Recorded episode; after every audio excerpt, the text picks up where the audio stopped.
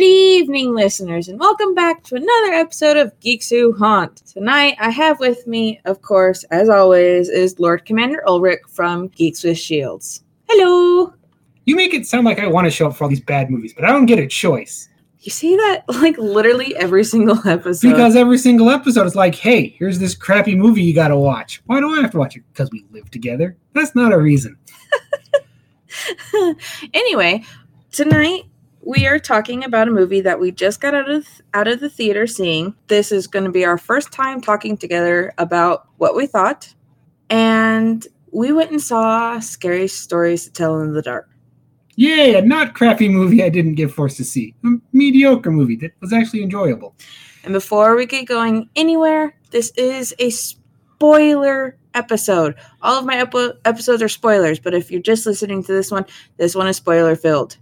Be warned. She also mentioned it's not intended as a review. If you want a review, go listen to real movie critics. Yeah, I'm not a review place. I just like talking. Making me About watch things. terrible horror movies, except for this one. Yay! I was a good boy. I got rewarded.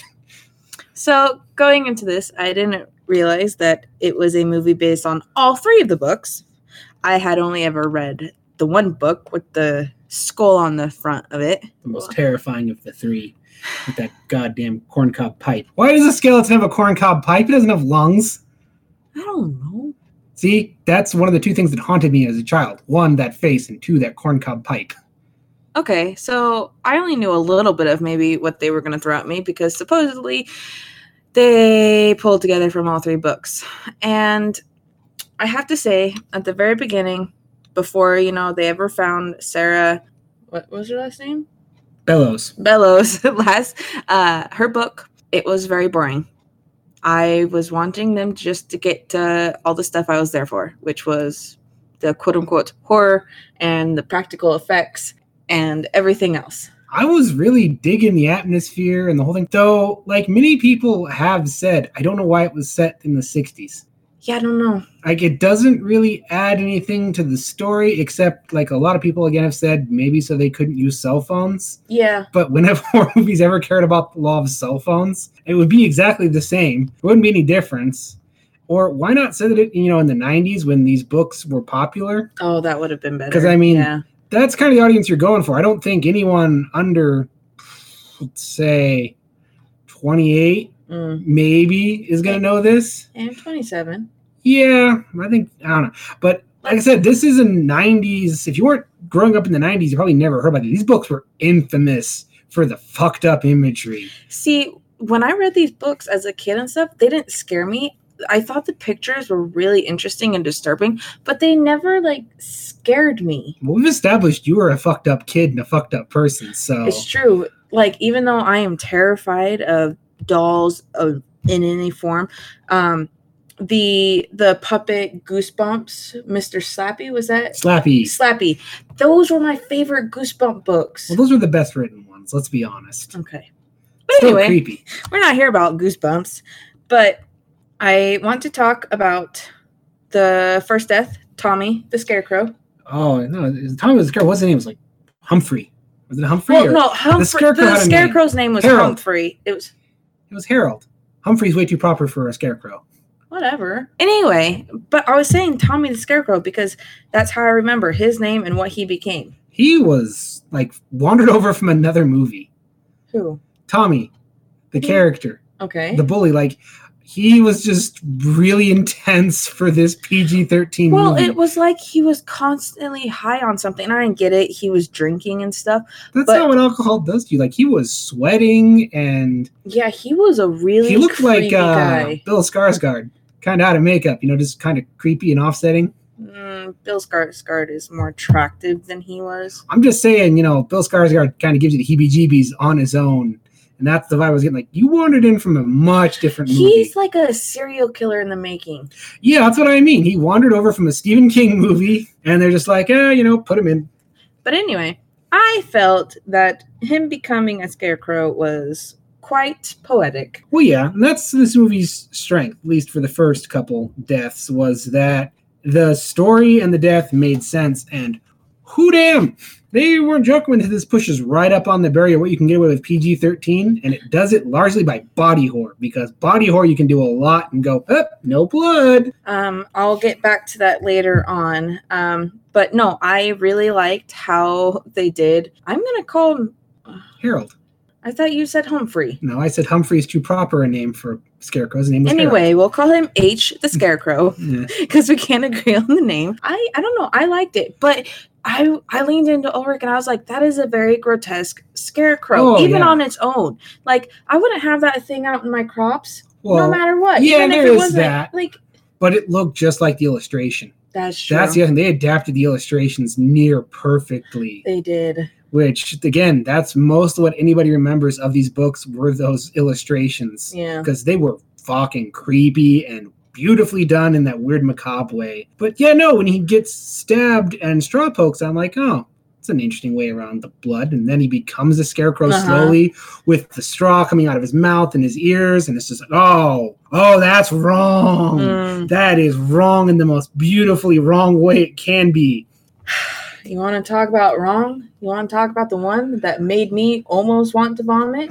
Was the second death, Augie and the toe soup. Yeah Oh my good God. I have to say, this death was the best suspense filled. Ah, they could have drawn it a little bit longer. I I know, but it was out of all the deaths, I got the chills, I got the tense moments from this death. I appreciated this death. this was a good one, and it's funny because it's the story of Taily Poe, but you don't know the story of Taily Poe. So No. this was, yeah, that's pretty much the story of Taily Poe. People that know Taily Poe know what I'm talking about.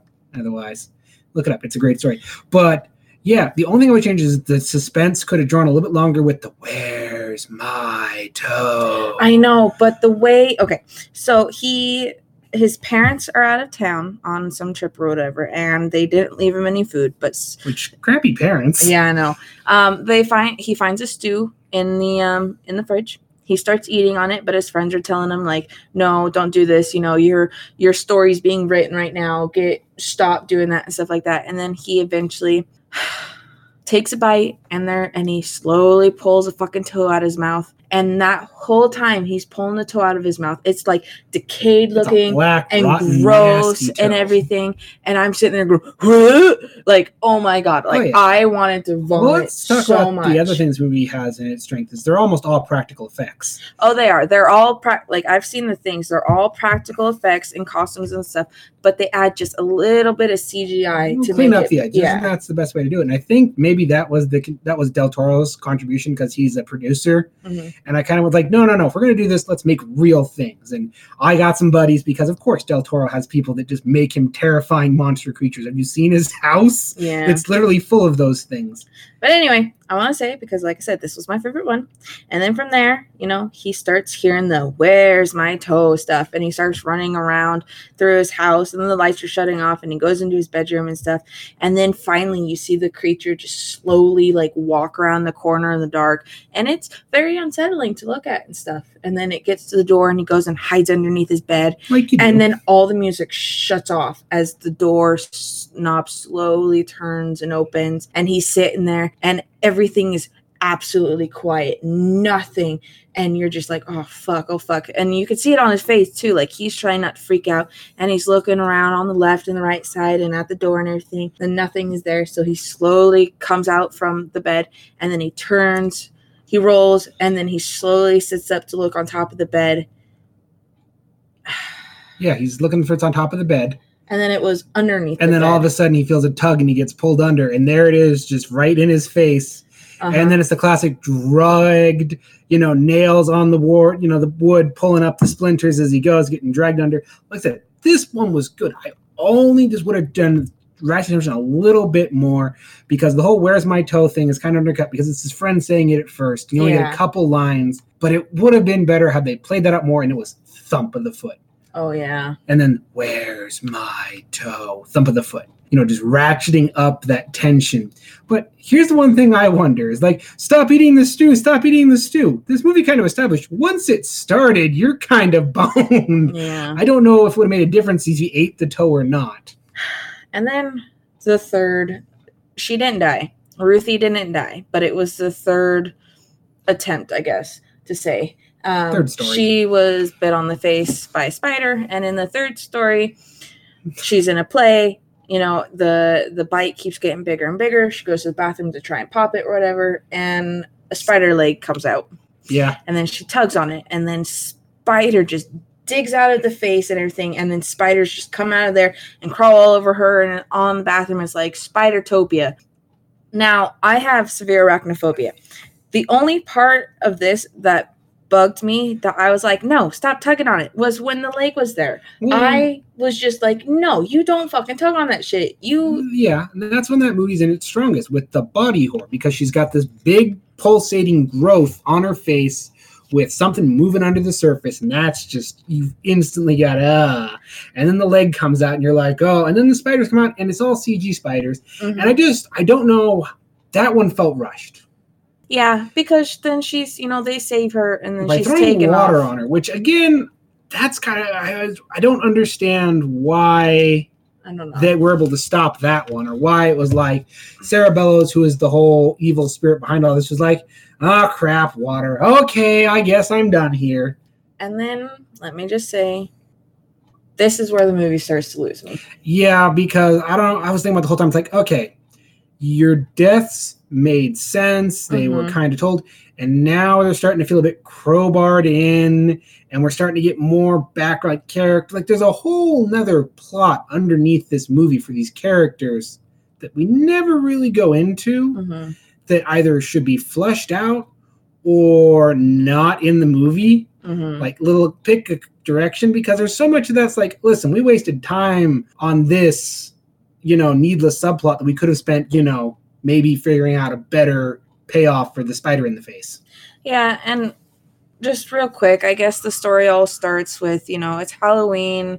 The kids are being chased by the bullies and stuff like that. And then they all, it's just very much paraphrasing. They find themselves at, you know, the old Bellows estate. It used to be a you haunted that house. haunted house every town somehow has Yeah, but then a kid went missing, and then they boarded it up, and they all went inside, and they found a secret room, which turns out to be Sarah Bellows' room, and they find her book that she wrote all sorts of things in that you know all the kids would die from and stuff like that, and then she takes uh the book home yeah, Estella takes the book, but before she leaves, she goes, Sarah Bellows, tell me a story. She chants it over and over like Mary, uh, bloody mary Bloody Mary. and yeah. i love it because there was someone in the back of our theater and heard why the fuck would you do that Yeah, I know. which was perfect. I hate movie talkers, but that guy got a pass because that is just a perfect reaction. It's like, yeah, apparently if you say Sarah Bellows, tell me a story, she comes and murders you, and the first thing this girl does is, Yeah, and she even smiles and looks around well, like, she's a horror buff, but I'm a horror buff too, and I ain't ever going, you know, evil spirit, come fuck my face. That's just you don't say those things on Yeah. the off chance it happens. and anyway, all these deaths are happening and stuff, and so they start looking into together. what happened and stuff. And that's kind of where she got screwed over, and in the end, you know, they just had to tell Sarah Bellows' story and stuff to get her to stop doing all this.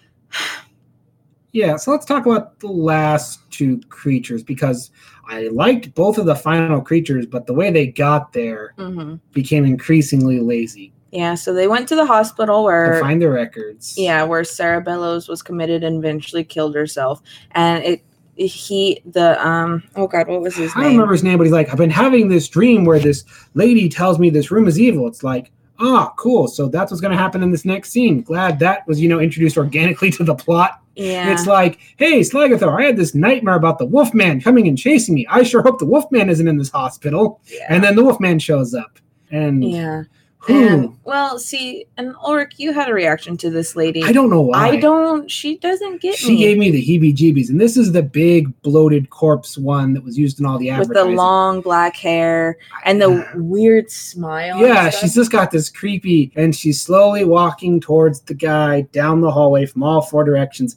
And that was just, I don't know what it was, whether it was the slowly approachingness of her, whether it was, again, how much that was the image. I did like that when she finally caught up, when she finally got him and stuff like that. She had she had just a very satisfied smile on her face as she slowly enveloped him into her body. Yeah, like I said, I this was maybe just the body horror was so amped up, and the pacing on this one was good because she was slowly getting closer. He kept running, and no matter what he went, there she was, slowly coming towards him. And that I find unsettling as fuck. But here's the thing I was thinking because eventually he's surrounded by four and they're all closing in for a bear hug. I'm like, dude, juke her out. You can totally get around her. I know. I kept thinking to myself, just like do a quick slide underneath one of like around some of these bitches or something. Like do something. Like I'd be fucking like somersaulting. Like you can't get me, bitch. I, I'm sorry. I played, you know, football as a lineman. I'm not the fastest juker, but I could have totally got around her, slowly waddling towards me.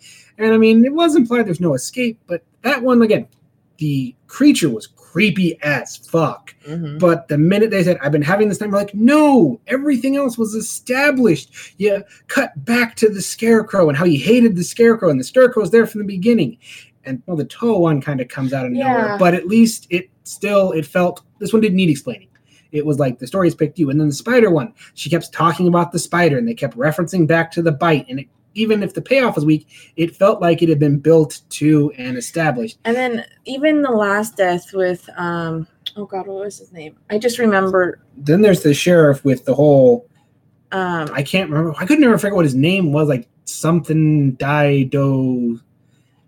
He was a fall apart dude. And he was creepy as fuck. Yeah, but he was there for the Mexican kid, uh, but the sheriff was in the way, so the sheriff got his neck stabbed, and then you know he kept chasing the the last guy and stuff that like was that. his story. And it was like again that one. All kinda- because he was he's from a campfire story I used to know as a kid. Like, ah, cool. Maybe tell us this campfire story because I don't know what the hell this thing is or why his but he just kept saying like coward and stuff because he was a, a he- draft dodger, which I figured from the very beginning is like, oh, okay, it's the seventies. He's a or sixties. He's a draft dodger. And to think, like this one also felt really half baked. Like cool creature design, but what the fuck is it?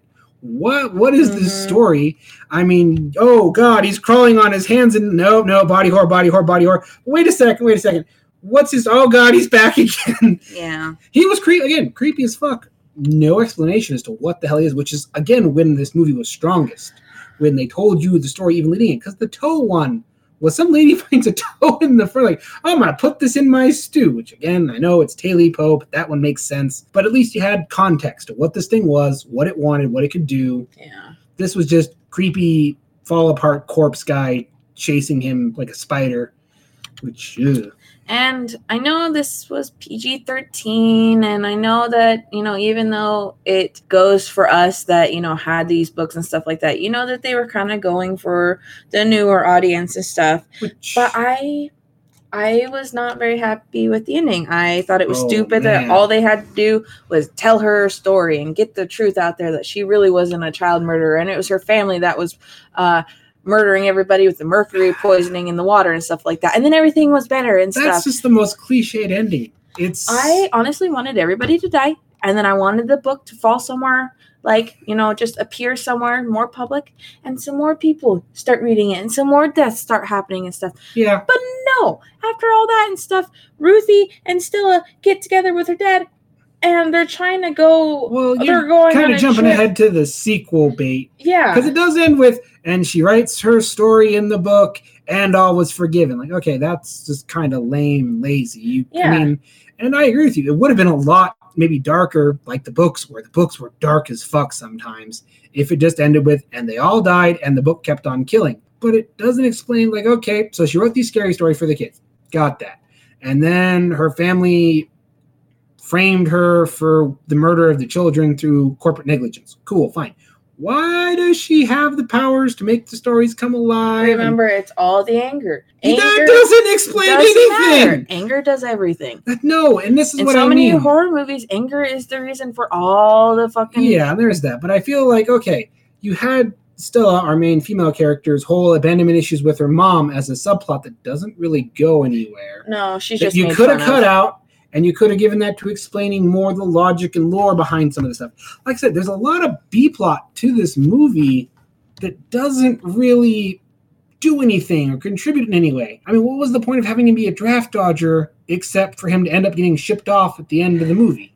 Yeah, I don't know. See, it was like I said, it was a little bit boring starting up and stuff. I was really into it f- up until probably towards the climax of the movie, and then I kind of fell with it, and I was ready for it to be over. So I enjoyed it all the way through, but I would call this popcorn horror. Yeah. And this is a perfect for a Halloween party, or if you are like maybe 13, 14, 15 in that age range, going to eat this up. Because thi- if this is your first real visceral horror, this is perfect. The body horror is deeply unsettling. Uh, the creature designs are really cool. You're not really there for a story, which again, it's what I call popcorn horror. Mhm, It has cool visuals. The story isn't there. You're going to forget about it in an hour. mhm. It was fun. I enjoyed it all the way through, but it could have been so much better. And then this weird sequel bait, like, and we're going to go out and find them because we know they're alive. It's like, cool, you got two other books to adapt. That's fine. That's great. I'm not sure Scooby Doo and the Book of Evil Evils is a movie I need to see. Yeah. Actually, scratch that. I totally want to see Scooby Doo and the Book of Evil Evils. Okay. So, overall rating score, what would you give it? A C plus. It's fun. I'm glad I watched it. It was enjoyable, but I wish it would have been so much better. I wish Del Toro did more than just produce and maybe help with the costumes, Yeah. because that dude would have gone to some dark, dark stuff. Yeah.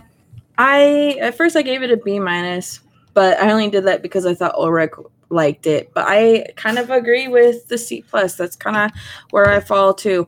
And by the time you listen to this, yes, this movie would have been out for a while. And yes, I did re- pre-record this move uh, this uh, episode. Get over it. I'm sorry. Go see this movie if you haven't. It's like he said, it's a great popcorn flick. Eat it with some popcorn. This is going to come out around Halloween. When, Watch they should have released it, this would have made buku had they released it right before Halloween. A PG-13 movie that your under 18 crowd can go see. Yeah. But yeah, go see it. Now plug your stuff. Yeah, so I am on here. I finally talk about a good movie. Those are few and far between this season. Uh, if you know me at all, you probably know me from the Geeks with Shields podcast. If you don't know me, I do this brother podcast, this one, Geeks with Shields, with my co-host Axel Wright. Every week we talk things nerdy, geeky, historical, whatever. It's pretty much whatever we think you the listeners would be interested in. We are, of course, on SoundCloud and Stitcher, a bunch of other places. Um, give us a listen if you like listening to me here. All right. And listeners, I'm going to leave you with horde tip number 222. Burning evil doesn't work. It just brings it back for the sequel.